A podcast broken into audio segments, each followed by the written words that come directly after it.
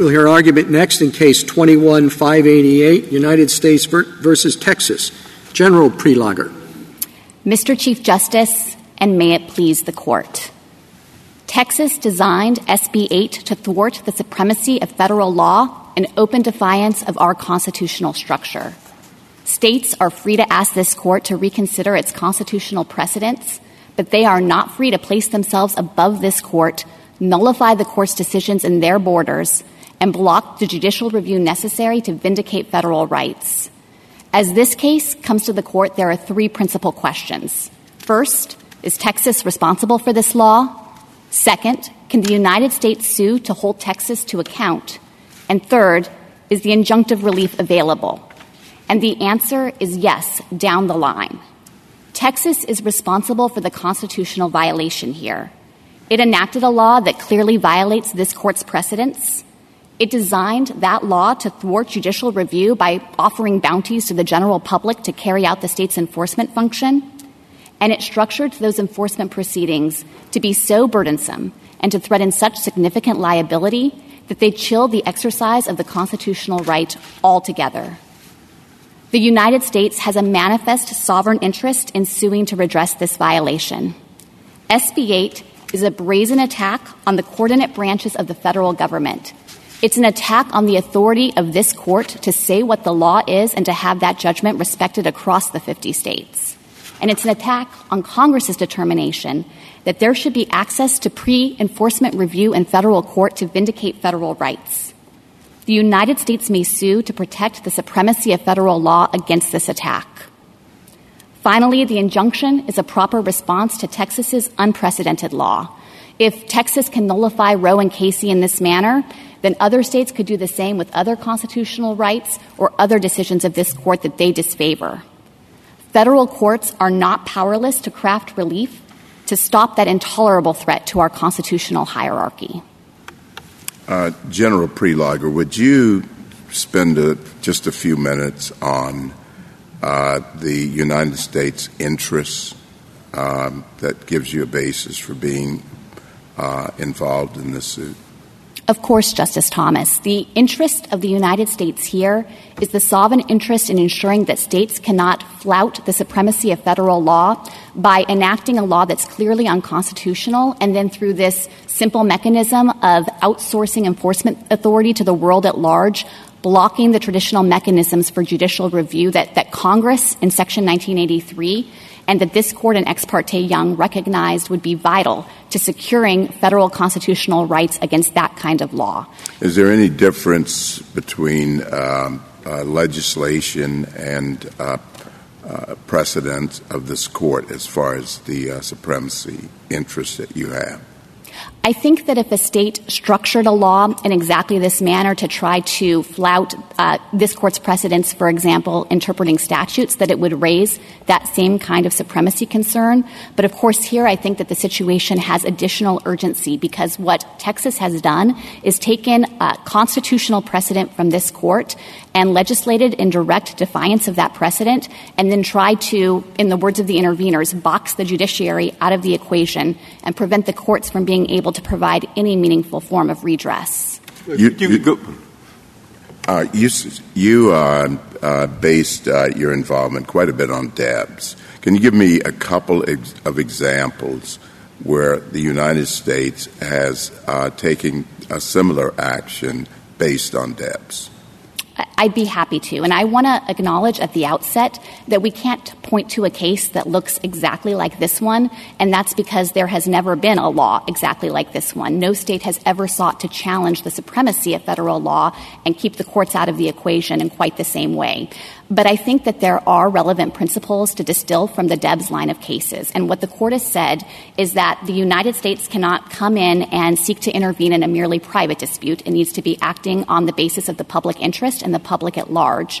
and that further, the subject matter ha- of the suit has to be one that concerns and is entrusted to the care of the nation as a whole and for which the nation owes a duty to her citizens.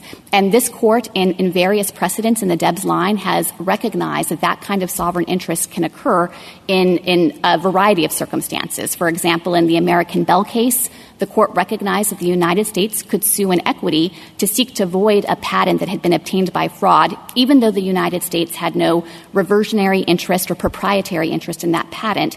It was acting on behalf of the nation as a whole to ensure that there couldn't be an acquisition of a monopoly that was based on fraud in that manner. Well, I, actually, what I'm more interested in is, have you done something similar when a Uh, constitutional right has been involved? For example, there was much discussion about uh, tort actions uh, that were allowed in states uh, involving the Second Amendment rights. Uh, I'm sure there were many opportunities in the area of race, uh, particularly during uh, segregation, uh, to do similar things. Uh, do you have any examples Uh, not precedents, but examples of the national government uh, taking part in uh, or playing the exact same role or doing exactly what you're doing uh, in other areas involving constitutional rights? I don't have examples, but that's because I'm not aware of any circumstance where a state before has sought to prevent access to the ordinary mechanisms for judicial review. That well, even if it's not rights. Exactly the same, when a constitutional right is being frustrated by a state process, have you sought to participate in the manner that you're participating now because the supremacy of the of a U S law or constitutional right is not being respected? Well, I want to be very clear, Justice Thomas, that we're not asserting here an authority to sue just because the state enacted an unconstitutional law.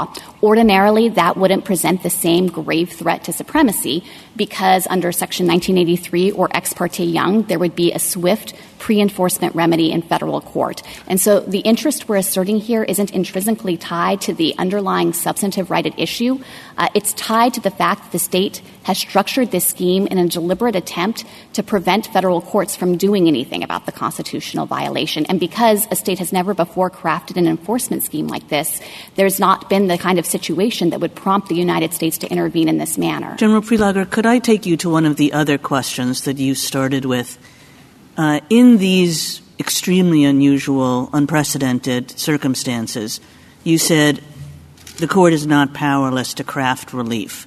Well, you heard the last argument, and there were much of the last argument was all about, like, what would relief look like, and how should we craft relief if if it were uh, if relief were appropriate? And there were, you know, is it the, an injunction against the clerks, or is it an injunction against the state A G? Or is it an injunction against fill-in-the-blank?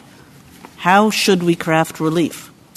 I think the appropriate li- relief here is the relief that the district court entered. The court enjoined Texas from implementing S B eight and enforcing it in any manner.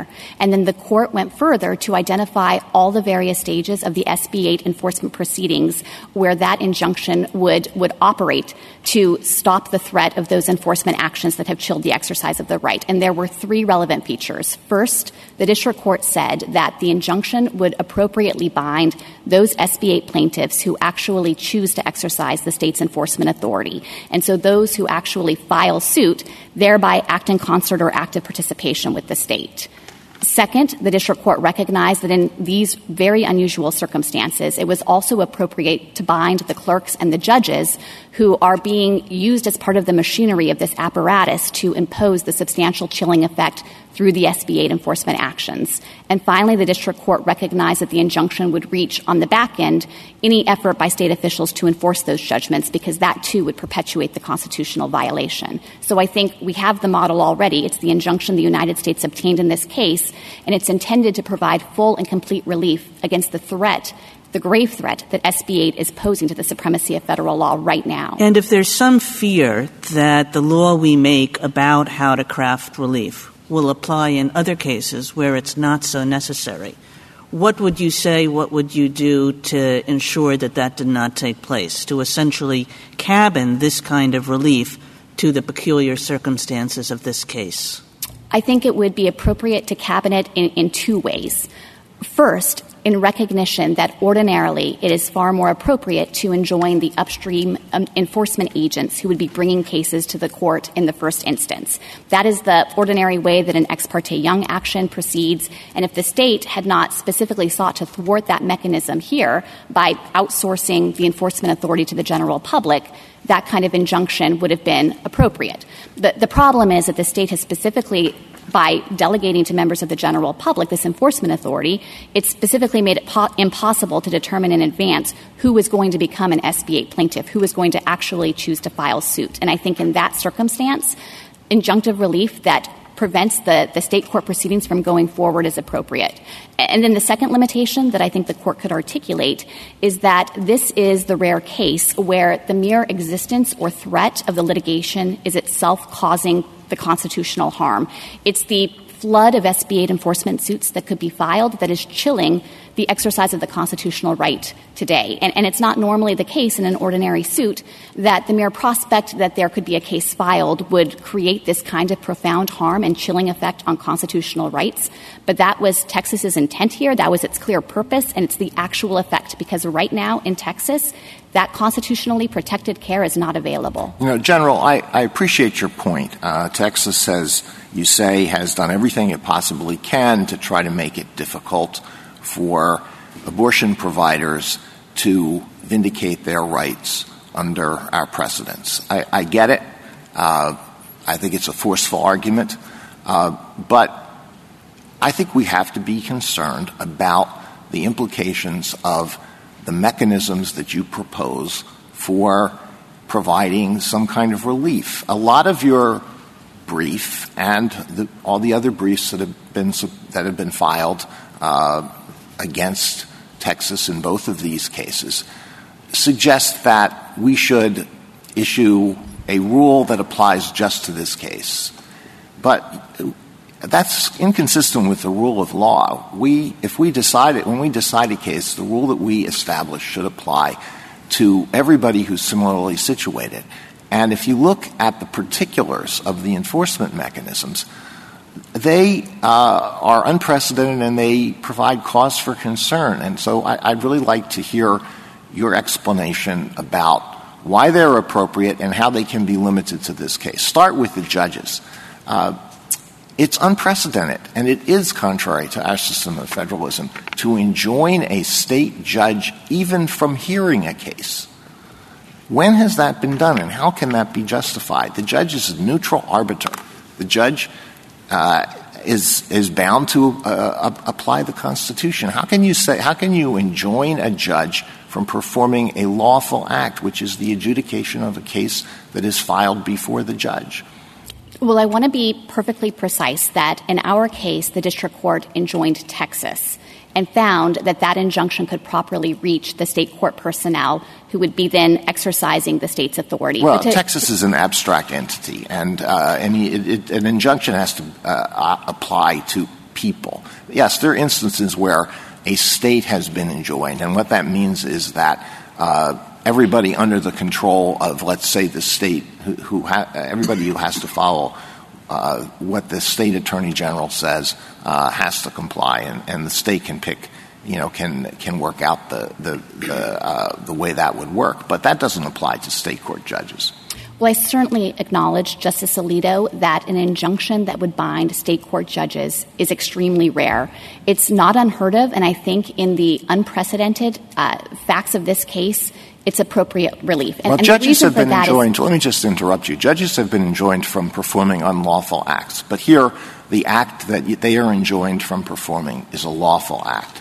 How can that be justified? Let me give you this example. Suppose a uh, an action is brought under S B eight in federal court pursuant to diversity jurisdiction. Let's say um, a, a, a, a woman sues a doctor who has Uh, flown in from another state to perform the abortion. Uh, would the district judge in this case have the authority to enjoin another district judge from even hearing that case? No, I don't think that the injunction could properly reach the federal system. I, I don't think that there is any realistic possibility that any of these suits could possibly proceed in federal court, because the distinct feature of S B eight is that the plaintiffs who are authorized to sue need not have any injury or suffer any harm from the prohibited abortions. And so I think the idea that there would be a proper basis for Article three jurisdiction is lacking. Well, it's certainly possible to think of uh, – think of cases where there would be federal jurisdiction. A woman sues an out-of-state doctor in diversity under S B eight for uh, physical or emotional harm suffered as a result of the abortion. Uh, there's injury in fact, and the amount in controversy could be met. So your answer is one federal judge can't enjoin another federal judge, but a federal judge can enjoin state judges because they're, they're lower creatures. That's the answer? That that is not what I mean to suggest.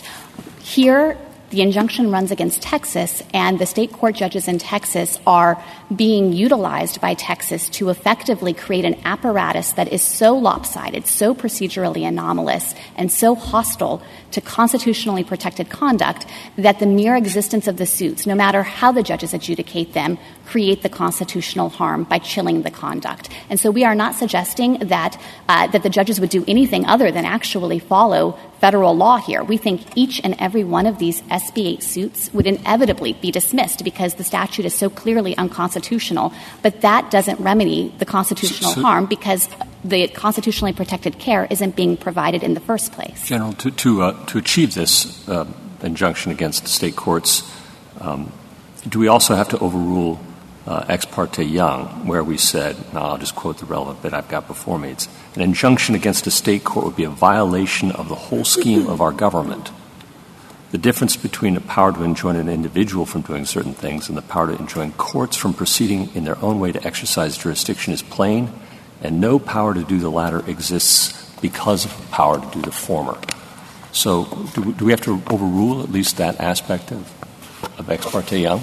No, Justice Gorsuch. I think that that aspect of ex parte Young has to be read in the context of the court's recognition there and the whole thrust of the opinion that the appropriate relief would run against no, the enforcement agents themselves. I understand that, and, and that was Justice Breyer's point earlier.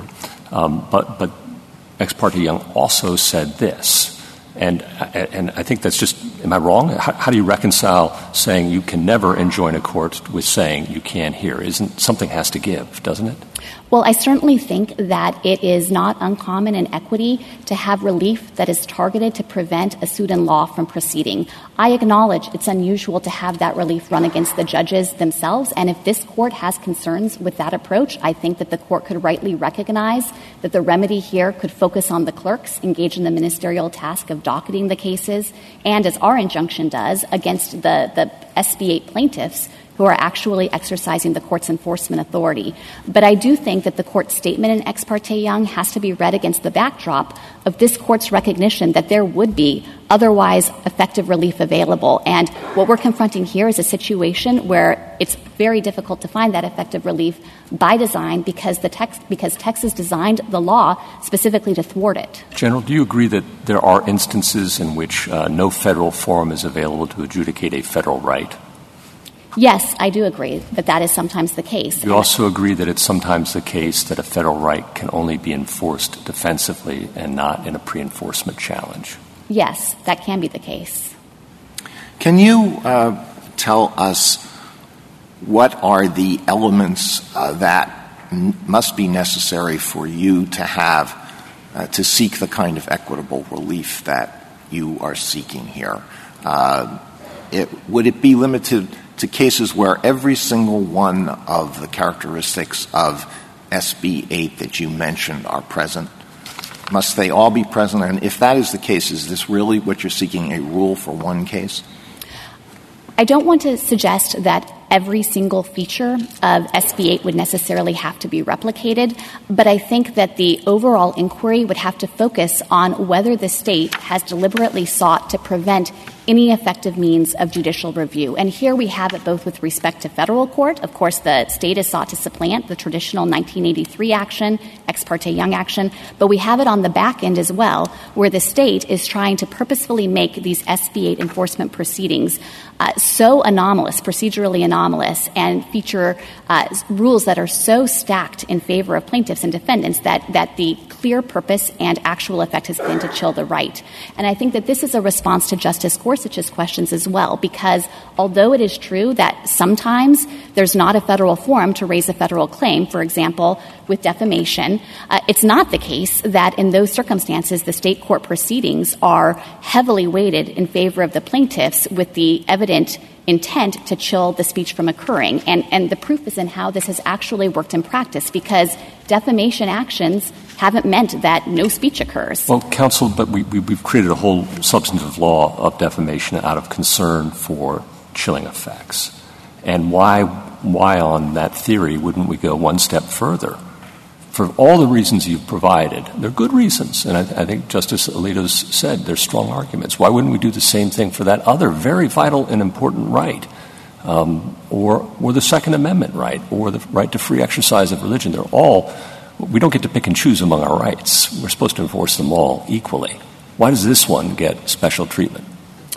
This law is different because it has taken the ordinary state court mechanism that might be an appropriate way to vindicate the rights, uh, whatever they are, and it's purposefully sought to obstruct. But you'd agree, them. you'd agree that um, tort laws for uh, defamation have a chilling effect. Yes, but they have. And you'd agree that, that, that gun control laws also have a chilling effect. They can, but not and, in the same way that And you'd agree as well that laws uh, restricting the exercise of religion can have a chilling effect. I'm not denying, Justice Gorsuch, that, that those kinds of laws can have some measure of chilling effect on the margins, but they look nothing like this law. You're not suggesting, General Prelogar, that this right is different, are you? If this exact law were, prom- were, were, were um, uh, issued by a state that wanted to be hostile to gun rights, your argument would be the same, would it not? It would be exactly the same, because the threat here is to the supremacy of federal law that's accomplished by trying to cut off the channels of judicial review that Congress recognized in Section nineteen eighty-three would be vital to vindicating federal rights, whether that's Second Amendment rights or rights to religious liberty or here the right to abortion. Well, it doesn't, doesn't matter that it's the abortion right. How about the issue of severability? You want to enjoin every action that's brought under S B eight, even though some of them would not violate Roe or Casey. And I guess the justification for that is that in the abortion context, as we held in the uh, prior Whole Woman's Health uh, case, severability doesn't count. Normally, we pay attention to severability clauses, but I guess when it's abortion, if there's one provision of a statute that's unconstitutional, the whole thing sinks. Is that your position? Well, our position is that the district court rightly applied this court's decision in Whole Woman's Health versus Hellerstadt and concluded that it would effectively amount to legislative work to walk through S B eight and try to parse it provision by provision and application by application to determine which applications would be constitutionally permissible. Well, is that, is that what you want us to do if we find one provision of some massive federal statute unconstitutional down the road? Well, it's too much work to go through them all. We're just going to strike down the whole thing. You want us to do that? The difference here, I think, that the district court recognized is that it would actually require uh, rewriting the statute to try to reach those lawful applications. And I think in particular in this preliminary injunction posture where the court was acting on an emergency basis, that kind of parsing wasn't necessary. But if this court disagreed, I think all that would show is that the court should confine the injunction uh, to the applications that are unlawful under C- Casey and Roe and make clear that the only acceptable implementation of this would be with respect to post-viability abortions. And, of course, Texas already separately prohibits post-viability abortions. The providers don't provide them, so I don't think that that would have any actual real-world effect. Uh, can you go back to Justice Thomas's question? Uh, imagine those columns there are filled with the California Civil Code. And let's take out those parts that don't deal with private people. So what we have are property and torts and so forth. And someone in your office says, I've been reading that. Don't ask me why. But I found nineteen provisions here that I think are unconstitutional. Let's go bring a case. Now, if we accept your argument, I guess that person has a good point. I'm a little nervous. So far, what you've said to distinguish this one is you said, but here Texas purposely did this. Boy, that raises a whole other set of issues, as you well know, when you say the legislative history counts, da, da, da, da, da. Okay? Ah, oh, but you say, but they're not giving a good a good uh, uh, forum in the state to test out the constitutionality. And now I think about the California Civil Code or the uh, Procedure Code or fifteen other things. I don't know. You know, uh, is that the test? Have you sat down and thought through what are the implications of the test, or is it that the federal government, no matter who's in charge, without a statute, whatever party, whatever president, can just go and intervene in any case, uh, can bring a federal case whenever they think a state law is affecting private people, is unconstitutional? And if not, what's the test? No, Justice Breyer, we are not urging a broad authority to bring a suit like this in the circumstances that you identified. And I, I think that there are two critical distinctions here that separate those circumstances from the ones we confront with S B eight. First, here it is perfectly clear that Congress intended to have a federal court forum for the vindication of this type of claim through Section nineteen eighty-three, and the state is purposefully trying to manipulate it through the delegated enforcement authority and avoid that federal court forum. And second, with respect to the state court proceedings, it's not just that these proceedings, uh, in, in my estimation, deny a fair forum. It's that by their very design, with respect to each and every procedural and substantive rule, they, ex- they display open hostility to federal rights and try to prevent any effective forum to get statewide relief, declaring this law in violation of this court's precedents. Thank you, counsel. Um- I share some of the concerns that have been voiced by my colleagues. You say this case is very narrow, it's rare, it's, it's, it's particularly problematic, but the authority you assert to respond to it is as broad as can be. It's equity. You say we have the authority to sue states uh, under equity, which is a limitless, ill-defined authority. And I, I just wonder, I know you've been asked this question before, but if you could repeat your answer. What is the limiting principle? When we get another case down the road where it's a different uh, Solicitor General who's making this argument in a different case, um, uh, what are we going to be able to point to that says, no, no, you can't invoke that broad equity power, or you can't say just because uh, uh, there's a state statute uh, uh, that uh, uh, is enforced by private parties, which is a very common phenomenon, that you then get to sue sue the states? Well, Mister Chief Justice, the equitable remedy that we're seeking here is not limitless. It is the traditional remedy of enjoining implementation of an unconstitutional law. And the limiting principle that will Well, it's, govern- it's hardly traditional to uh, get injunctions against uh, judges, injunctions against clerks, Uh, injunctions against everybody, right? That's part of the relief you seek, isn't it? People, anybody can bring one of these suits, so you're seeking an injunction against the world, right? No, we're seeking an injunction against those who actually choose to involve themselves in the constitutional violation by filing suit. Well, so anybody, the- anybody can, can do that. But anyway, uh, I'm sorry. It's true. I, I just wanted to be very clear that the injunction doesn't apply to the potential plaintiffs, only to the actual plaintiffs. But to try to address the concern you've raised, I think that here the limiting principle arises from the way this statute operates to try to deprive any meaningful review anywhere, whether in, in federal court at the outset, uh, whether in state court, on the back end through the enforcement proceedings. And I recognize that this seems like a novel case, and that's because it's a novel law. But we do not think that a recognition here that the United States can, can intervene to try to protect the supremacy of federal law would open the floodgates in the mine-run situations where a state is simply uh, applying a, a private right of action through ordinary and fair state court proceedings. Justice Thomas? I have no questions. Justice Breyer? Justice Alito? Uh, as to the potential private plaintiffs, how can they be bound under Rule sixty-five of the Federal Rules of Civil Procedure? With what party are they acting in concert? They're acting in concert with the state of Texas, which has created the bounty that incentivizes their conduct and has created the apparatus through the enforcement proceedings that allow them to, to perpetuate the, this constitutional with state, violation. With the state, not with any uh, individual who is a party?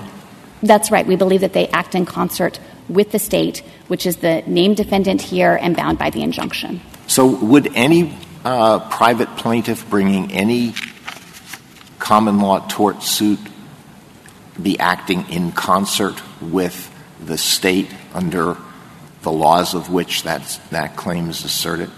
No, but there's a world of difference between an ordinary private right of action and the exercise of that kind of private enforcement and what S B eight contemplates. No, I, I understand that, but why, it, why is the question whether they're acting in concert with the state any different?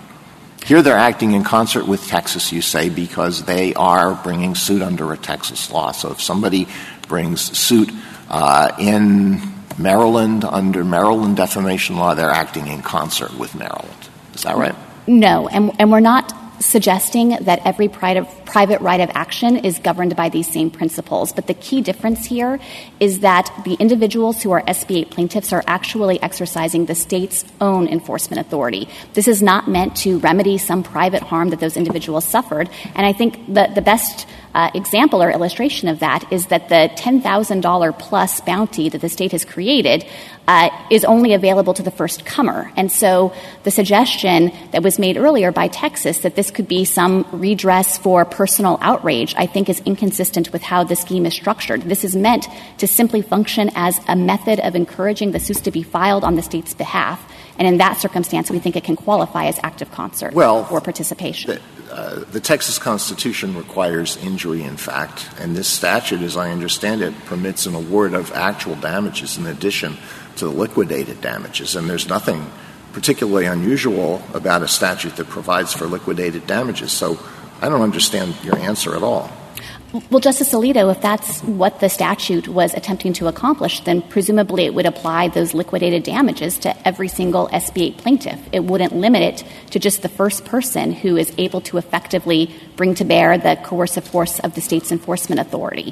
And so the suggestion here that the ten thousand dollars is meant to provide a, a presumptive um, dollar amount on personal injury, I think, is inconsistent with how the statute operates. All right, so w- one final question. The, the federal rules do provide a mechanism for you to do what I gather you're trying to do with respect to these potential private plaintiffs, and that is to certify a, def- a defendant class. Did you try to do that?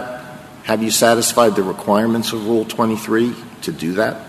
We did not try to do that. And uh, again, I think this relates to my answer to the Chief Justice that the injunction doesn't reach the world at large or every possible person, but anyone, anywhere who is authorized under this law to bring suit. Instead, it's narrowly focused on those individuals who choose affirmatively to exercise the enforcement authority by filing suit.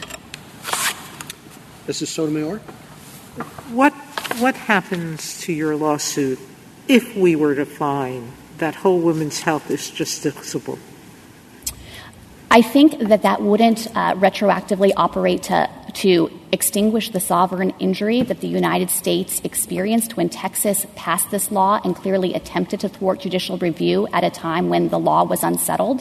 But I do think that if this court clarified in Whole Woman's Health that the providers can move forward with their suit, and if it forcefully rejected Texas's effort here to stymie that kind of federal court review, then we wouldn't have the same sovereign interest in a future case, because at that point the law would be settled and this attempted circumvention would clearly not work. And so they wouldn't can't sue the state the way you can because of sovereign immunity. So one of the big issues for them, and I'm not asking you to litigate their case, but I'm asking for your views of how it affects yours, is who do they sue? They haven't sued like you have all S B eight plaintiffs who file suit.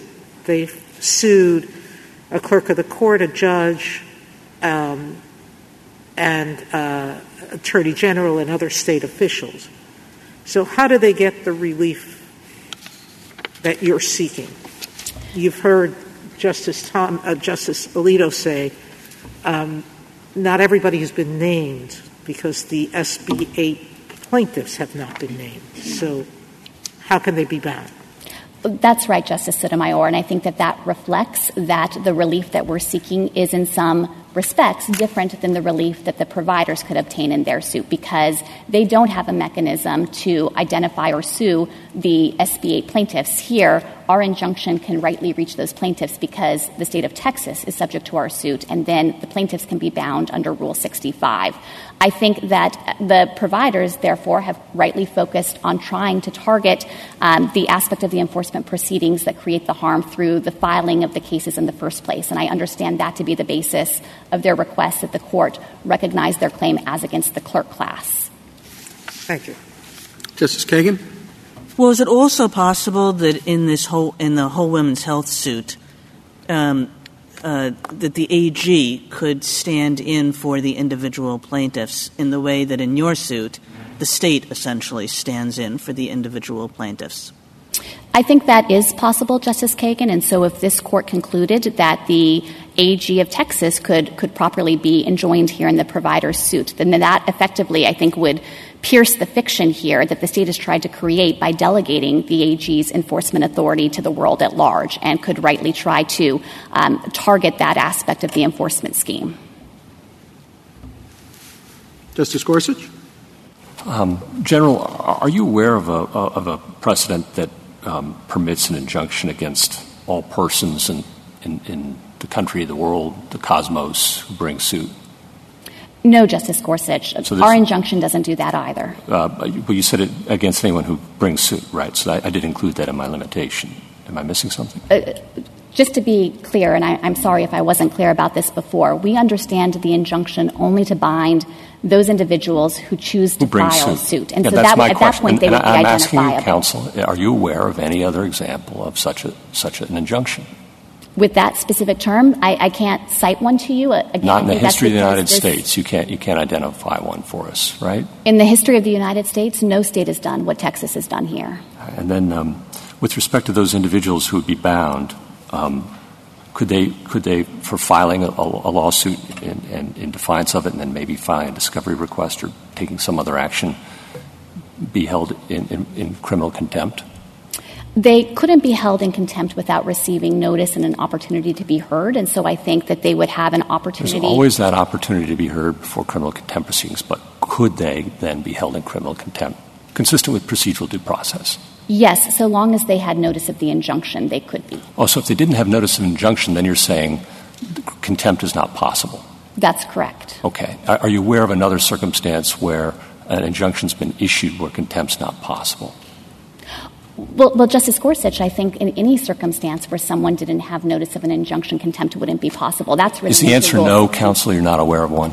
The, I think that it's actually every injunction operates that way. Because every other injunction provides notice in advance, and this one doesn't. So this one uniquely alone wouldn't allow for contempt proceedings. Is that your argument? No, the district court specifically tried to facilitate notice by providing Counsel, that. If you could answer my question, please. All right, you're saying that it can be entered without notice, an injunction can be entered out without notice. You're not aware of one prior to that. And I'd just like a straight answer as to whether those individuals in these circumstances could be held in criminal contempt or not. If they did not have notice of the injunction, then no, they okay. cannot be. Then is this an advisory opinion um, uh, saying, don't file these things, we will throw them away, but we, we have no contempt power to enforce the injunction? No, because the injunction does appropriately bind Texas, and it does appropriately bind all of those individuals who exercise the state's enforcement authority. What is an injunction without enforcement power? There would be enforcement power here, both with respect to the state, with respect to the individuals who have actual notice and file these suits, with respect to the court personnel who would violate the terms of the injunction, and with respect to the enforcement agents at the end of the day who would be enforcing these judgments. On, on, on the Debs question that the Chief Justice raised, just to press that a little bit further, uh, an, an assertion of an equity right here, um, and I think Justice Thomas alluded to this too. Um, has the United States government ever before Um, asserted this equity right to protect uh, individual rights in any other state, ever? Well, I want to be clear that the right that we're asserting here is to protect the supremacy of federal law. So and I'm asking, have you ever done that in, in, in, to, to defend the supremacy of individual rights in any other situation anywhere in the country in our history? We have brought suit before. Uh, it, it was a series of cases in, I believe, the nineteen seventies that did not work their way up to this court. Uh, the United States urged a broader theory there to be able to sue to vindicate constitutional rights generally, but that's not the argument that we're making here. Instead, we are arguing okay, that so the specific thing that gives besides us— Besides that one suit, are you aware of any others? No, I believe there were three suits in that line. Thank you. Justice Kavanaugh? Uh, General, in the prior case, um, Uh, the plaintiffs uh, would be the same plaintiffs if it were an ordinary ex parte Young situation. Uh, General Stone would be uh, representing uh, a state D A or state uh, executive official. We'd have arguments about the merits, which we're obviously not dealing with today, but it would be the same basic situation. There is an extension of ex parte Young to get to the prior cases we've talked about, and that's an important step that we have to f- analyze. Your case, by contrast, though, seems, and I'm probably repeating others' questions, just different and irregular and unusual, and we don't know where it goes. And I just, if you could fill in, and maybe you've, uh, this will be repetitive, but you think the U S has authority to bring a suit like this against any state law that? That violates this court's precedents and tries to shield that violation from any effective judicial review in federal or state court. Uh, and I recognize, Justice Kavanaugh, that this is an unusual suit. The United States does not lightly invoke an authority like this to sue a state. The reason we've done it here is because S B eight is so unprecedented, extraordinary, and extraordinarily dangerous for our constitutional structure. If Texas is correct that it can nullify this court's precedents and it can successfully evade the mechanisms that this court recognized in Ex parte Young and, and Congress recognized in Section nineteen eighty-three, then no constitutional right is safe. And we think that in this extraordinary circumstance, the United States has a sovereign interest in intervening to protect the supremacy of federal law. What if our precedent on something in a different area of law altogether was just uh, uncertain? There was an open question about something, and a state wanted to kind of cabin and draw a line uh, with respect to the precedent. Would the U S have the, the authority there? Is there something about what you think is the clarity of the uh, violation here that uh, triggers your authority? If the state structured that hypothetical law in this same way, then we would have the same concern that the state is effectively seeking to take the issue away from the courts. And so you can imagine a circumstance where a right is um, more unsettled. Imagine, for example, in a pre-Heller circumstance, the right to possess handguns in the home. If D C had enacted a law that deputized members of the general public to seek these kinds of suits against that conduct, even before the court had clarified the right, I think that that would have raised the same concern that effectively the, the state is seeking to box the judiciary out of being the final arbiter of constitutional rights. Now, I will say that I think that a state is far less likely to engage in this kind of mechanism with an unsettled right because it would think that its law is constitutional, and I would assume that it would want to forthrightly defend it and get a, a court ruling that confirms that point. But if a state instead sought to shield the law uh, through this mechanism, it, it would raise the Supremacy Clause concern. Thank you. Justice Barrett? I just want to follow up briefly on the questions that Justice Kagan and Justice Sotomayor were asking you about what happens to your suit if the plaintiffs in the Whole Woman's Health suit prevail. Let's imagine that they do prevail on a theory that the Attorney General has this residuum of authority and that the private parties can be bound as state actors pursuant to Rule sixty-five. You told Justice Sotomayor that then the United States' interests would not dissipate even in that scenario, and I guess I didn't understand that. You, you phrased it, I think, in the past tense, that that wouldn't cure the affront to sovereignty that was already there. But, you know, the, the force of your argument for equity here is the inadequacy of a remedy at law because of the way that Texas has cut off access to the ex parte Young remedy.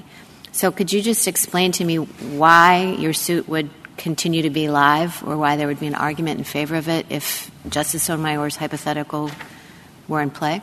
Yes, of course, Justice Barrett, and I appreciate the chance to clarify. I, I don't mean to suggest that the suits wouldn't interact with each other with respect to what kind of equitable relief would be appropriate. Um, I understood Justice Sotomayor to be asking me whether our suit is effectively contingent on the Whole Woman's Health litigation. And my response was that you have to measure the sovereign injury here at the time the statute was enacted. And when the statute was enacted, it was clear that Texas was seeking to deprive others of having an opportunity to, to go to federal court for a remedy. Uh, the law was unsettled. And it was apparent, and, and in fact has been the effect, that Texas has succeeded in being able to nullify the right currently while these cases are working their way through the courts. But I do think that if this court provided guidance in Whole Woman's Health and made clear that a state cannot succeed with what Texas has attempted to do here, then we wouldn't have that same circumvention concern in the future. But in all candor, the concern is that then a state might treat, seek to legislate around whatever the Whole Woman's Health decision says. It might try to tweak its enforcement mechanism in some way to get around that ruling. And I think that what that shows is that when a state attempts to thwart judicial review and creates that possibility that the supremacy of this court's decisions will not be respected, the United States may sue in equity to redress that harm. So it would be kind of a pile-on injunction, like they would have an injunction against the Attorney General and the private plaintiffs acting, you know, as state actors, and then we would also enjoin, let, let's say that we didn't want to enjoin the clerks and the entire apparatus of the state. Let's say that we thought you, too, in getting an injunction against the state of Texas could really only obtain one against the executive officials who would enforce the law. You're asking just for an, the same injunction in your suit, but just acknowledging that the United States has the ability to bring this kind of in re Debs suit?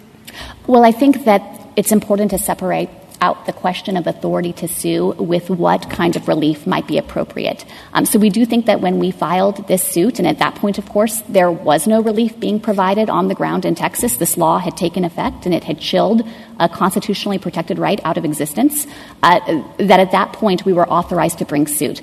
Uh, the question of what the appropriate remedy would be, I think, is a separate one, and it, I think it very well could be the case that there would not be a need for duplicative injunctive remedies in both of these cases, but that's a, a separate and distinct question from whether we could sue in the first place. Thank you. Thank you. General Stone, welcome back. It's been a long time. Thank you again, Mister Chief Justice, and may it please the Court. The Department of Justice's suit offends the separation of powers by usurping for the executive branch the role Congress plays in determining what cases may be heard and what remedies may be provided in the federal courts. As discussed earlier this morning, no Texas official is a proper defendant in a pre-enforcement challenge to S B eight. The United States cannot cure that problem by naming the state of Texas as a nominal defendant and then asking for relief that runs against the same Texas officials that are inappropriate targets for an injunction under bedrock Article three and equitable principles. Moreover, the United States is not a proper plaintiff. It cannot claim a sovereign interest in suing to enforce individual rights under Casey, and the remedy it seeks would be completely foreign to traditional equity. Congress must create such novel remedies if they are to exist at all. And Congress has impliedly rejected giving the United States such relief by providing other avenues to vindicate fourteenth Amendment rights. Like the petitioners in Whole Woman's Health, the United States asks this court to disregard all of this because it deems S B eight a novel solution for which this co- a novel problem for which this court must concoct a novel solution. Even if it were, and it is not, such a request must be directed to Congress. The United States cannot seriously assert that the Constitution requires pre-enforcement federal judicial review. It opposes that result in virtually every other case. This court should reject its request for a, specific, a special forum, remedy, and cause of action for this case alone. I welcome the court's questions. Uh, is there any instance in which the United States can do what it's doing now uh, that would be uh, acceptable to you?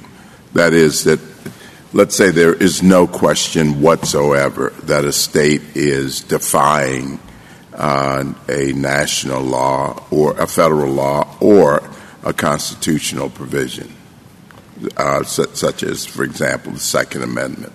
Is there any instance in which the United States can step in? So, Your Honor, I have to first clarify. Are you saying with a cause of action provided by Congress or only in this in re Debs cell stop? In re Debs. Your Honor, if the to the extent that Congress had provided either a proprietary right or had recognized a public harm in the form of a statute, for example, the Interstate Commerce Act, and then also the United States was seeking a traditional form of equitable relief, such as in Debs to abate a public nuisance, then it could proceed. So a very narrow set of cases. Yes, Your Honor, but some. Uh, a separate question. Um, what uh, I'm interested in the cases that are proceeding in state court. Um, uh, and um, this is a carryover from the first case. Uh, the, what remedies could be provided in those cases if they were allowed to proceed? Well, an individual could could receive, for example, an injunction uh, preventing the the bringing of an enforcement action uh, or by bringing a lawsuit by a plaintiff who seeks to do so.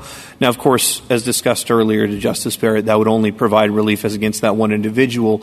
But the more important part here is that eventually those sorts of cases be decided on stare decisis grounds by appellate courts, which would prevent follow-on cases to some extent. But in terms of relief, you get declarations basically out of the Texas state system, a declaration that, S- that an application of S B eight against an individual — I misspoke earlier with an injunction. I'm sorry, uh, that a declaration that, a, that a, an S B eight claim by that individual against the protected conduct that someone's raising would violate state law, federal law, whatever the claim might be. And one final point, the why wouldn't, and, and I think I've, you know, I've alluded to this before and asked this before, why wouldn't these private individuals be considered private attorneys generals? Uh, the Because so much seems to be — one thing that seems rather implicit uh, on the other side is that they are in effect, if not uh, in designation by law, uh, attorneys generals uh, because they are enforcing a statewide policy. So your argument, again, uh, would be that they are not private attorneys general because, or they are not acting in concert, they're not deputized, they're not agents because? Because they're not subject to the state's control, they don't have access to the state's investigatory resources, the state can't at some point, for example, or take the case over like in a key tam action, those sorts of answers that I was providing earlier, Justice Thomas. But my answer would run specifically to the lack of control between the state uh, with regards to an S B eight private plaintiff suit. Let me think about, about just a specific example, which was the worst one I could think of for you. the, the, I mean, suppose the Governor Faubus, uh, you know, had this model law and said anyone who uh, brings a black child to a white school is subject to, you know, and then we copy the law. There we are. Now, if you were in that situation, which I'm sure you're glad you're not, uh, uh, what? What, what would you do? I mean, if we uphold this, are we retroactively upholding that? No, Your Honor. As a matter of fact, for that very specific case, Congress has specifically provided oh, D O J. No, this is before Congress. I mean, fifty-seven, Congress was no help. I mean, believe me, they did nothing. Or if they did something, I'm unaware of it. And if they did something, I assume it out of the hypothetical. Fair enough. Fair enough, Your Honor. Uh, The answer would be that, the, that there would have to be recourse, again, to the state court. I'm assuming this is a state legislature because we're talking about federal court. This action. Was Arkansas in nineteen fifty-seven. Sure, Your Honor. And and that, in fact, that that court would be obligated to apply this court's decisions. That's a transparent violation of the fourteenth Amendment, of course, Your Honor. We have to assume that state court judges – Yeah, but they didn't. I mean, we, we have some experience. And, and, and most of those cases that came up in that period to this court, the judges were aware of that experience, and they tried to shape the law to avoid it. So is there anything you can think of? My, I'm getting your answer is no, I, you cannot think of anything. The only thing we would have to have said then is, is uh, well, it's up to the state of Arkansas's judges. The problem, Your Honor, is that the number one the number one answer to your question is the thing you've asked me to assume away, which is the thing Congress has actually done, which is in forty-two U S C two thousand C six specifically provided a cause of action for the United States to maintain so a cause of action under the Equal Protection Clause. Can I give you examples where Congress has it? Uh, somebody, a state dissatisfied with Heller says, anyone who possesses a firearm anywhere is subject to litigation by any private citizen anywhere in the country and gets a million-dollar bounty. No stare decisis, no nothing. How about in Obergefell imposes S B A-style liability on anyone who officiates, aids, or abets a same-sex wedding? How about dissatisfied with Lawrence versus Texas subjects a private consensual sexual conduct of which it disapproved to the exact same law as S B A eight? How about Griswold? Um, the use and sale of contraception is subject to S B A-style liability. So this is not limited to abortion. That's the point that's been raised. It's limited to any law that a state thinks it's dissatisfied with.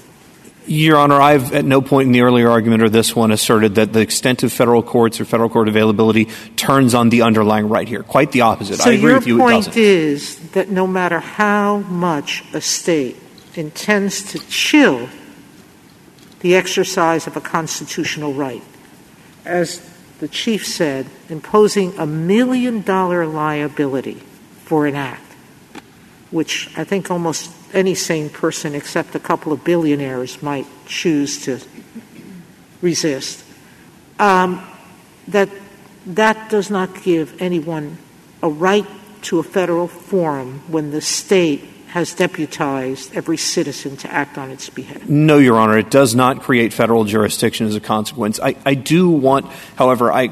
in the spirit of the hypotheticals you're delivering, want to return to a point that Justice Barrett made at the end of uh, my friend's previous argument. At a very minimum, to the extent that this court believes it has to somehow alter the ex parte Young fiction or et cetera to find a way to allow the plaintiffs in Whole Woman's Health to proceed, at a minimum, the United States' case must thereby fail. The United States just conceded up here that, that whatever interest they had would be purely retrospective, as of, of course, there being some sort of ability to vindicate the, the rights that Whole Woman's Health and other petitioners are trying to provide. They only seek a preliminary injunction, which is by definition exclusively prospective relief, and they cannot possibly maintain their action any further.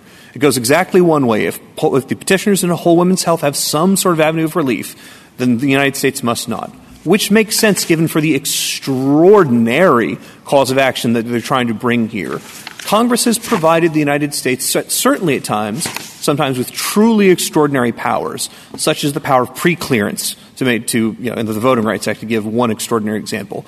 The United States here would want effectively a follow-on injunction for, in their words, in the event that the state of Texas changed its law or otherwise tried to, in a way of uncharitably putting it, if the state of Texas changed its law to comply with this case, this state, with this court's law, and yet nonetheless have something like S B eight.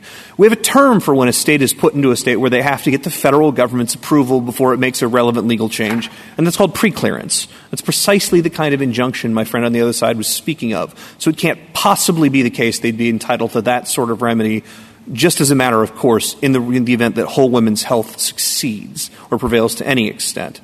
That's just one component of the extraordinary expansion. I'm sorry, I thought you were, sorry, Justice Kavanaugh, I thought you were going to ask me a question. Uh, just one component of the extraordinary expansion of federal power that the United States is asking for here. Not only are they claiming a brand new sovereign interest, which can be synthesized one of two ways, either in ensuring the vindication of individual rights underneath this court's uh, underneath this court's pronouncements in Casey in substantive due process, or apparently a sovereign right to ensure the expansion of access to the federal courts, because after all, Section nineteen eighty-three and Congress's various uh, statutes that compose the federal courts, they stand as they stand. Texas understands them as is this court. They stand for what they are. The United States can't possibly have a sovereign interest in extending the application of those doctrines to apply to cases to which they don't, just because they deem this a very important case. General, if, if I understand your answer to Justice Sotomayor, it was, well, even if that's a really good question that I don't have an answer to in the other case, I do have an answer to it in this case. And that's fine. That's, you know, here you are, we're in this case now. But I guess I just would like to take you back to the other case and to ask you to answer the question that you said you wanted to avoid for Justice Sotomayor. Uh, I'm sorry, Your Honor. I thought I'd, I thought I'd agreed that it doesn't depend on uh, that it doesn't depend on the nature of the right being asserted, and that also none of the we could sort of raise the potential sanction as high as possible, and that wouldn't and that wouldn't affect federal court availability. I'm sorry. I thought I'd answered that, but to make my answer okay, thank expressly you. Clear. The other dimension in which the United States is, is asking for an extraordinary power is the nature of the remedy they're seeking. I guess I, I do want to ask a question about that, though. I mean, if that's right, you know, and we say that, uh, we would live in a very different world from the world we live in today. Essentially, we would be inviting states, uh, all fifty of them, with respect to their unpreferred constitutional rights, to try to nullify the law of that this court has laid down as to the content of those rights. Uh, I mean, that was something that until this law came along, no state dreamed of doing. And essentially, we would be like, we're, you know, we're open for you're open for business. There's there's a there's there's nothing the Supreme Court can do about it. Guns, same-sex marriage, religious rights, whatever you don't like, go ahead. Respectfully, Your Honor, I have to disagree with you on two points. The first one being the state of Texas hasn't nullified anything. The state of Texas specifically set up in state law a recognition of this court's holdings in Casey, providing an undue burden defense, particularly to recognize that this court's holdings bind state courts in their adjudication. And, of course, the federal constitutional right can and must be made available in those state courts regardless. The second point being, to the extent that we're talking about sort of the extremist hypothetical where it's a five billion dollars sanction, and by the way, court is on the moon. But by the way, this seems a pretty extremist hypothetical actual, you know? I mean, because the actual provisions in this law have prevented every woman in Texas from exercising a constitutional right as declared by this court. That, that's, that's just not a hypothetical. That's an actual. That's just not true, Your Honor. There's evidence in the record that estimates that the number of abortions occurring right now in Texas is between fifty and sixty-three percent. I, I'm sorry. You're exactly right. I should have said every woman in Texas who has not learned and has not made a decision before six weeks. Respectfully, Your Honor, there's a big difference between asserting that a state has structured its courts to defy federal law to completely extinguish a right and saying that a state has codified specifically this court's holdings in the, the applicable case, and then also to that extent the deterrent effect has caused some diminution of the exercise of that right. That's a very substantial difference, and it's certainly a substantial difference for purposes of the judges of the courts of the states of Texas. So, again, just Just, if I may, to go back to the extraordinary nature of the kind of remedy that the federal government is seeking in this Just case. On the question of, of the kind of law, uh, H B twelve eighty, which is passed around the same time as I understand it, which is the law that um, – the trigger law, so to speak, uh, that has ordinary enforcement mechanisms, as I understand it, uh, criminal sanction enforced by the state, civil.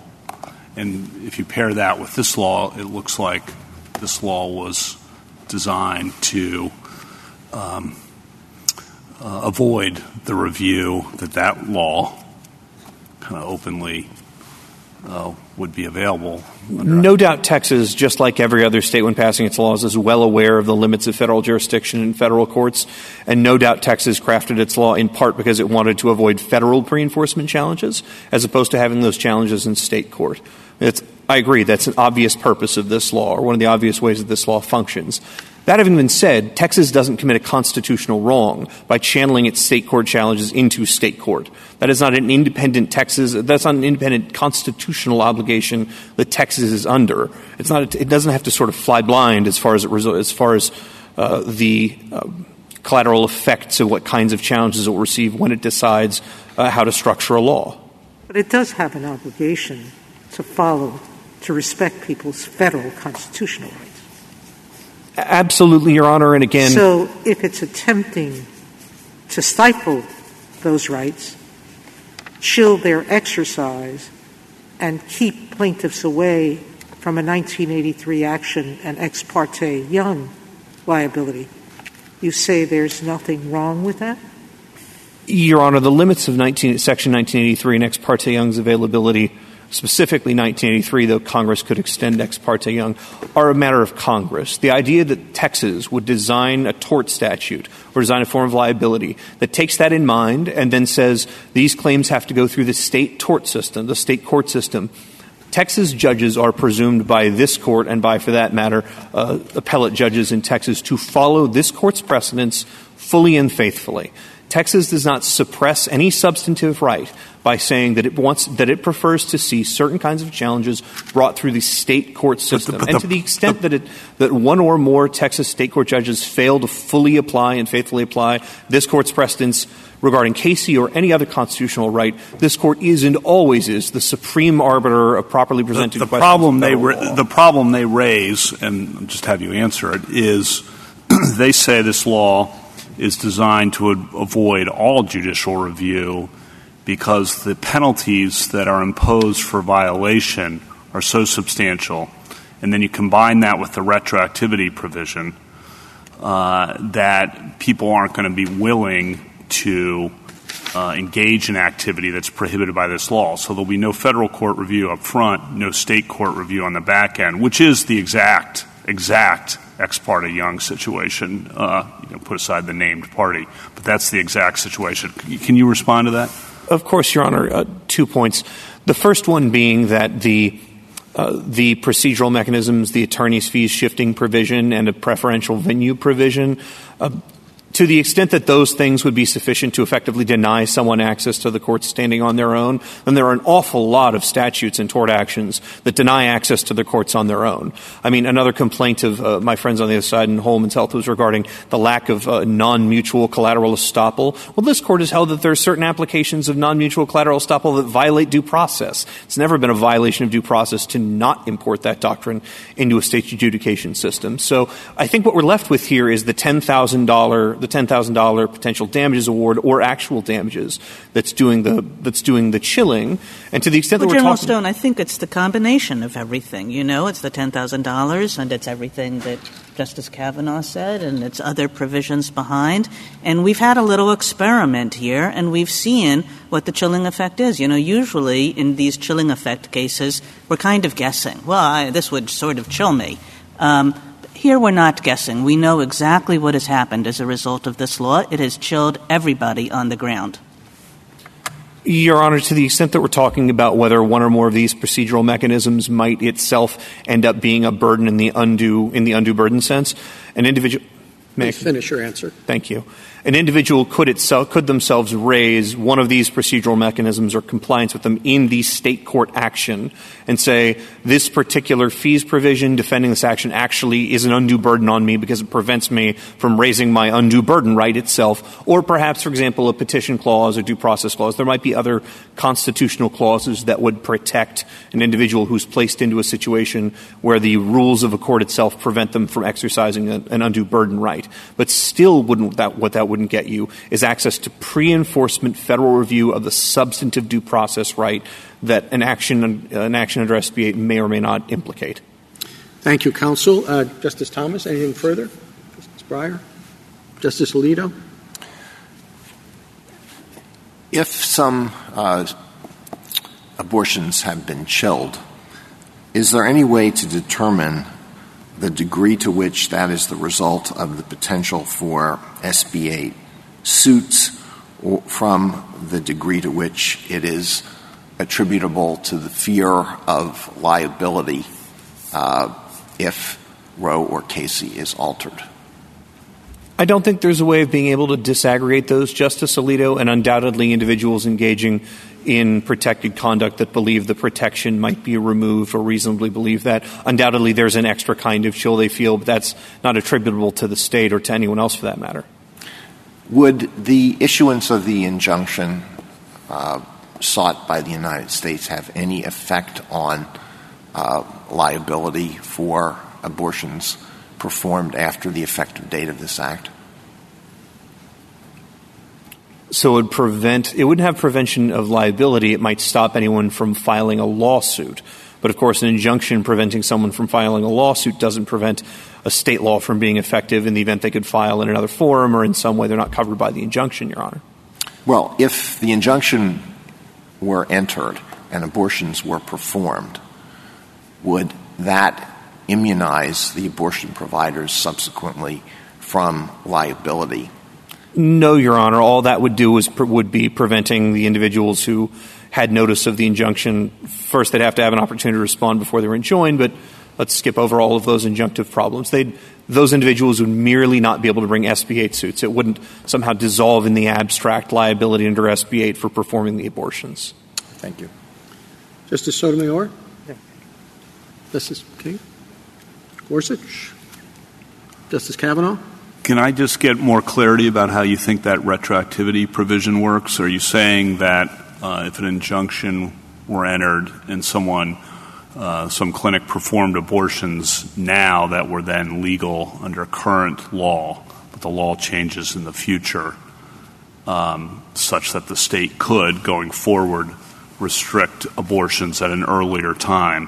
Are you saying that the state that could then reach back and retroactively or allow suits that would reach back and retroactively impose liability on uh entities that were committing lawful acts as of the time? It would be private plaintiffs again, Your Honor, but but of course... Is that a yes? Yes, Your Honor, yes. And is there any limit on that retroactive liability? There might be, again, I have to hypothesize perhaps a due process claim if it were in some extreme circumstance, but no, there's nothing on the face of S B eight that would provide it. And doesn't that play into the chilling effect argument the, uh, that was being raised, that presumably one of the concerns is Uh, even though uh, you would challenge it today and think you would engage in the activity today because you would be confident, uh, you're chilled by the prospect of future changes and then someone reaching back and imposing millions and millions of dollars, of, right?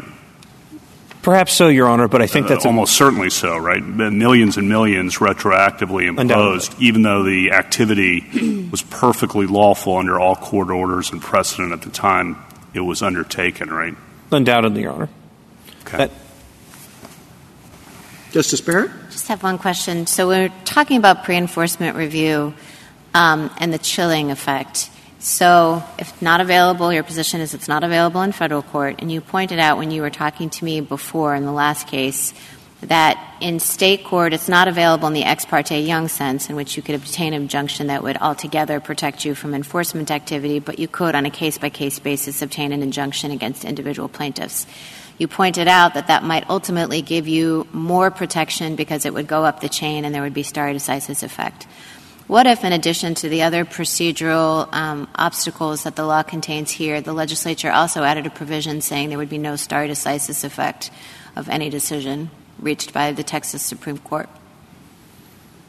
Then, Your Honor, I would assume it would make it even more imperative for one of those cases to be taken up by this court to resolve any questions that were uh, that were presented there. But that would mean that would be the only final way that you could have binding stare decisis effect. Thank you. Thank you, counsel.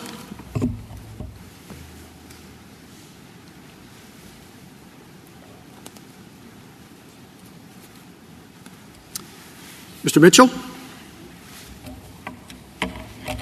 Mister Chief Justice, and may it please the Court. The interveners intend to sue those who violate Senate Bill eight, but only in response to conduct that falls outside the protections of Roe and Casey. The United States cannot seek or obtain relief that thwarts the enforcement of S B eight in those situations. The statute contains emphatic severability and saving construction requirements, and courts are obligated to preserve the constitutional applications of statutes to the maximum possible extent. The United States also cannot seek or obtain relief that would prevent private individuals from suing under S B eight, because any such relief would be a flagrant violation of the Due Process Clause. A federal court cannot ban private individuals from petitioning the courts in a case to which they have not been made a party. And a federal court cannot foreclose those individuals from suing under S B eight when they have been given no opportunity to defend the merits of the lawsuit that they intend to bring. I welcome the Court's questions. Uh, I guess one would be, you, you've heard the exchanges with um, um, General Prelogar about the breadth of the asserted federal right.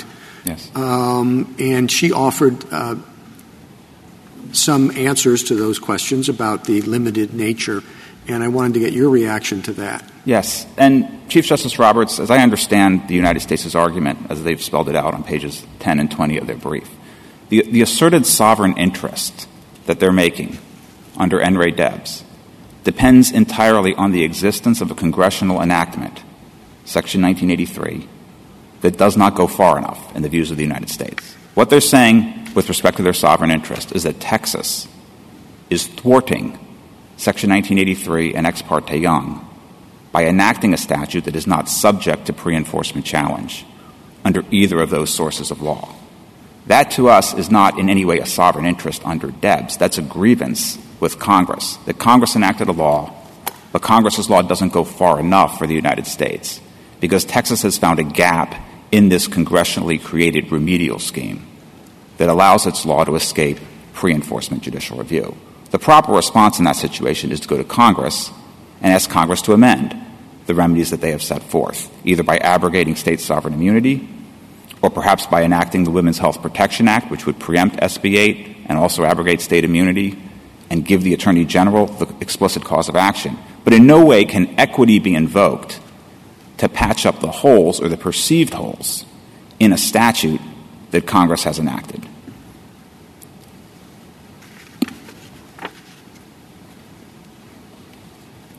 The second issue with respect to the sovereign interest that the United States asserts surrounds Ex parte Young, because they claim in their brief that Ex parte Young does not go far enough in authorizing a pre-enforcement challenge. And that, too, runs into the problem of Grupo Mexicano. There is clearly a traditional cause of action in equity for an individual to sue an individual officer that is violating his federally protected rights. But there is no traditional cause of action or remedy in equity that would ever allow a court to enjoin the state judiciary from even hearing a case that has yet to be filed. And Ex parte Young explicitly disclaims any such remedy on page one sixty-three when it says that an injunction against the state court would be a violation of our whole scheme of government. So what the well, but at the same time, subsequent cases suggest that that language can't be read as broadly as you suggest. Shelley against Kramer, Terry against Adams, some of the others where they've recognized that courts can be viewed as uh, a part of the mechanism Uh, of, of enforcing particular rights. That's true. But in neither of those cases that Your Honor cited was there an injunction directed at the state judiciary itself. And under Grupo Mexicano, equitable remedies must be limited to those that were traditionally available in equity. And Ex parte Young makes clear that a remedy that would enjoin or restrain a state court or a state judge from even considering a case is not a remedy that was traditionally available in equity. So it's impossible to escape the conclusion that this relief requested by the United States is barred well, by Grupo I mean, Mexicano.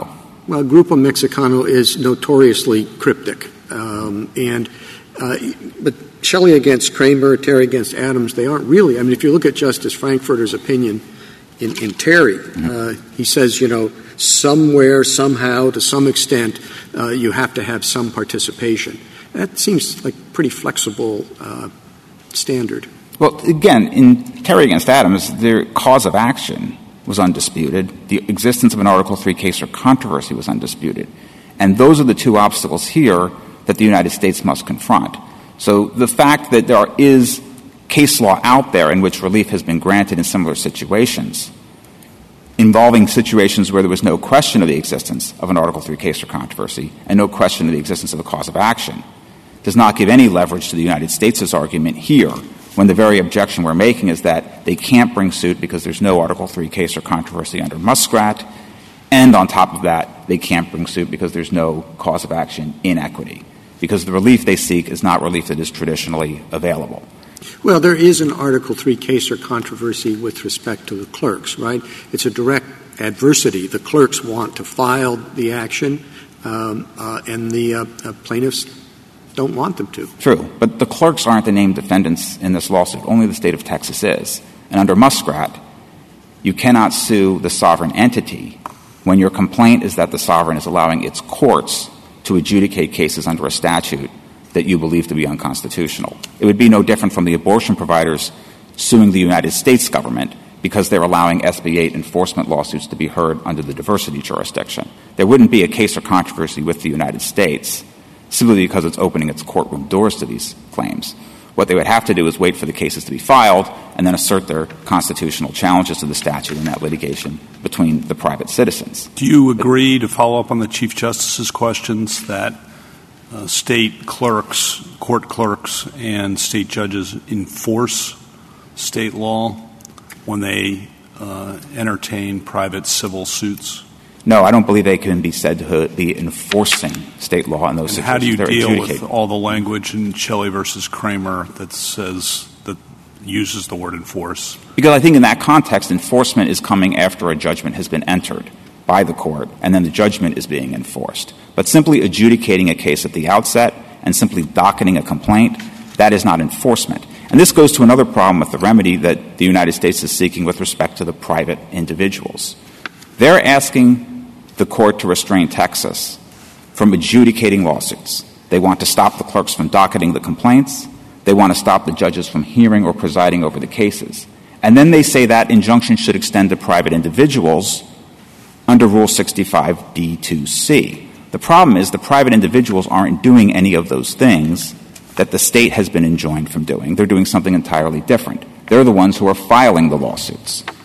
And the state can't file the lawsuit because it's not allowed to file it under the statute, and it therefore can't be enjoined from doing so because an injunction against the state that tells it not to file a lawsuit is enjoining the state from doing something that it never would have done in the first place. So there's another major problem with trying to get private individuals covered by this injunction that the district court laid out. The only conduct that private individuals are engaged in is conduct that the state of Texas is not. Counsel, a state mm-hmm. is an idealized entity.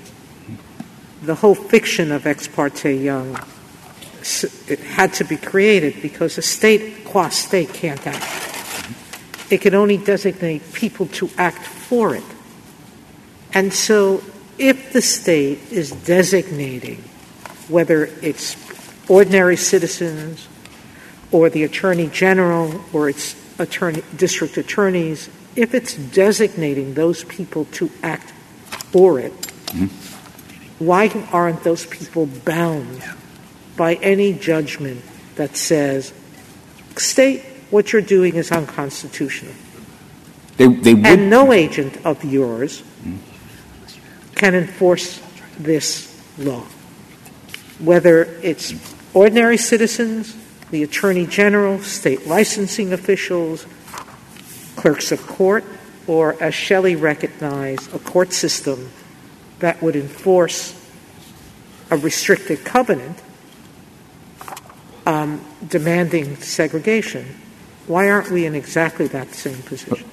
They would be bound if they can satisfy the test of Rule sixty-five D two C, which says they have to be acting in active concert. Why? They are.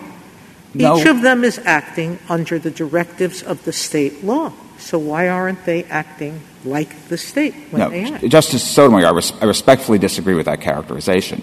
The state, I know you disagree. But well, I'm, I'm going to, to explain why I disagree with it. The state is not in any way directing the activity – may I answer? Please. The, the state is not directing the activity of these private individuals.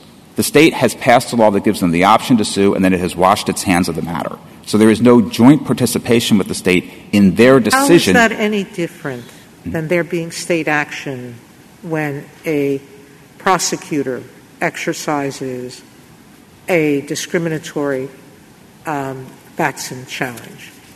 Man. Or how is there state action when state primary actors um, exclude races or exclude people from primaries? And we've called that state action, even though the state has just given them the authority to act with no control over what they're going to do. Right.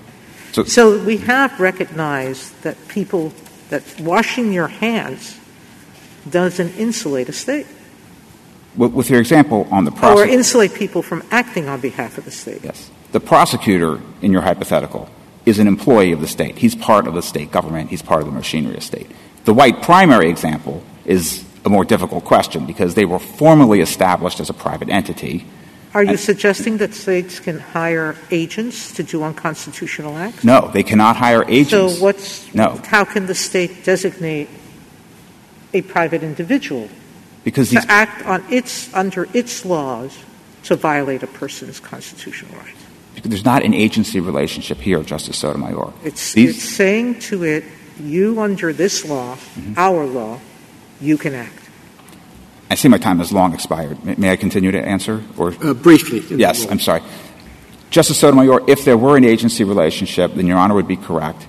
They would be bound by an injunction under the principles of Rule sixty-five. But there's no agency relationship here because the state is statutorily forbidden to enforce the law or have any enforcement role whatsoever. That role is given to private citizens. The state can't have any involvement, so there can't be joint conduct with the state with respect to that particular activity. Thank you. Justice Thomas? Justice Breyer? Mm-hmm. Justice Alito? Justice Sotomayor? You. Justice Barrett. Okay. Thank you, counsel. Thank you, Your Honors. Uh, rebuttal?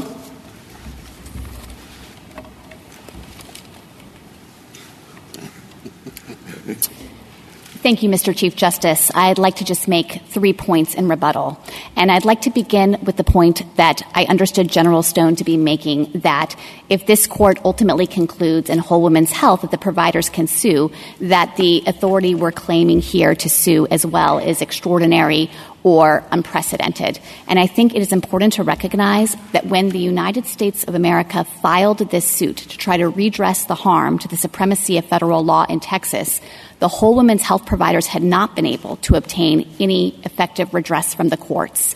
The law had been permitted to take effect, and it had immediately had its intended operation of chilling the exercise of constitutionally protected conduct altogether so that abortions that are protected under Roe and Casey after six weeks of pregnancy could not occur at all. And I think that that shows the threat to the supremacy that comes from this attempted design of a law to block access to the judiciary. It may well be, and I hope that this court holds in Whole Woman's Health, that the providers can move forward, but that hasn't stopped the harm to the sovereign interest of the United States in the meantime, as Texas has succeeded, while these novel issues worked their way through the courts, in blocking access to care that is protected under this court's precedents. And that leads me to my second point, which is to emphasize the nature of the sovereign interest here. It is in preventing a state from being able to act in direct defiance of this court's precedents and block access to the judicial review that Congress and this court have deemed necessary to vindicate federal rights and to further make it the state court mechanism that might provide some alternative basis for raising those constitutional claims wholly ineffective and unavailable. The final point is to just step back for a moment and, and think about the startling implications of Texas's argument here. Across the arguments this morning, Texas's position is that no one can sue, not the women whose rights are most directly affected, not the providers who have been chilled in being able to provide those women with care, and not the United States in this suit. They say that federal courts just have no authority under existing law to provide any mechanism to redress that harm. And if that is true, if a state can just take this simple mechanism of taking its enforcement authority and giving it to the general public backed up with a bounty of ten thousand dollars or one million dollars, if they can do that, then no constitutional right is safe. No constitutional decision from this court is safe. That would be an intolerable state of affairs, and it cannot be the law. Our constitutional guarantees cannot be that fragile, and the supremacy of federal law cannot be that easily subject to manipulation. So we would ask this court to hold that the United States can proceed with this action and affirm the preliminary injunction entered by the district court and immediately vacate the stay that the Fifth Circuit entered in this case so that Texas cannot continue to deny women in its borders a right protected by this court's precedents one day longer. Thank you, counsel. The case is submitted.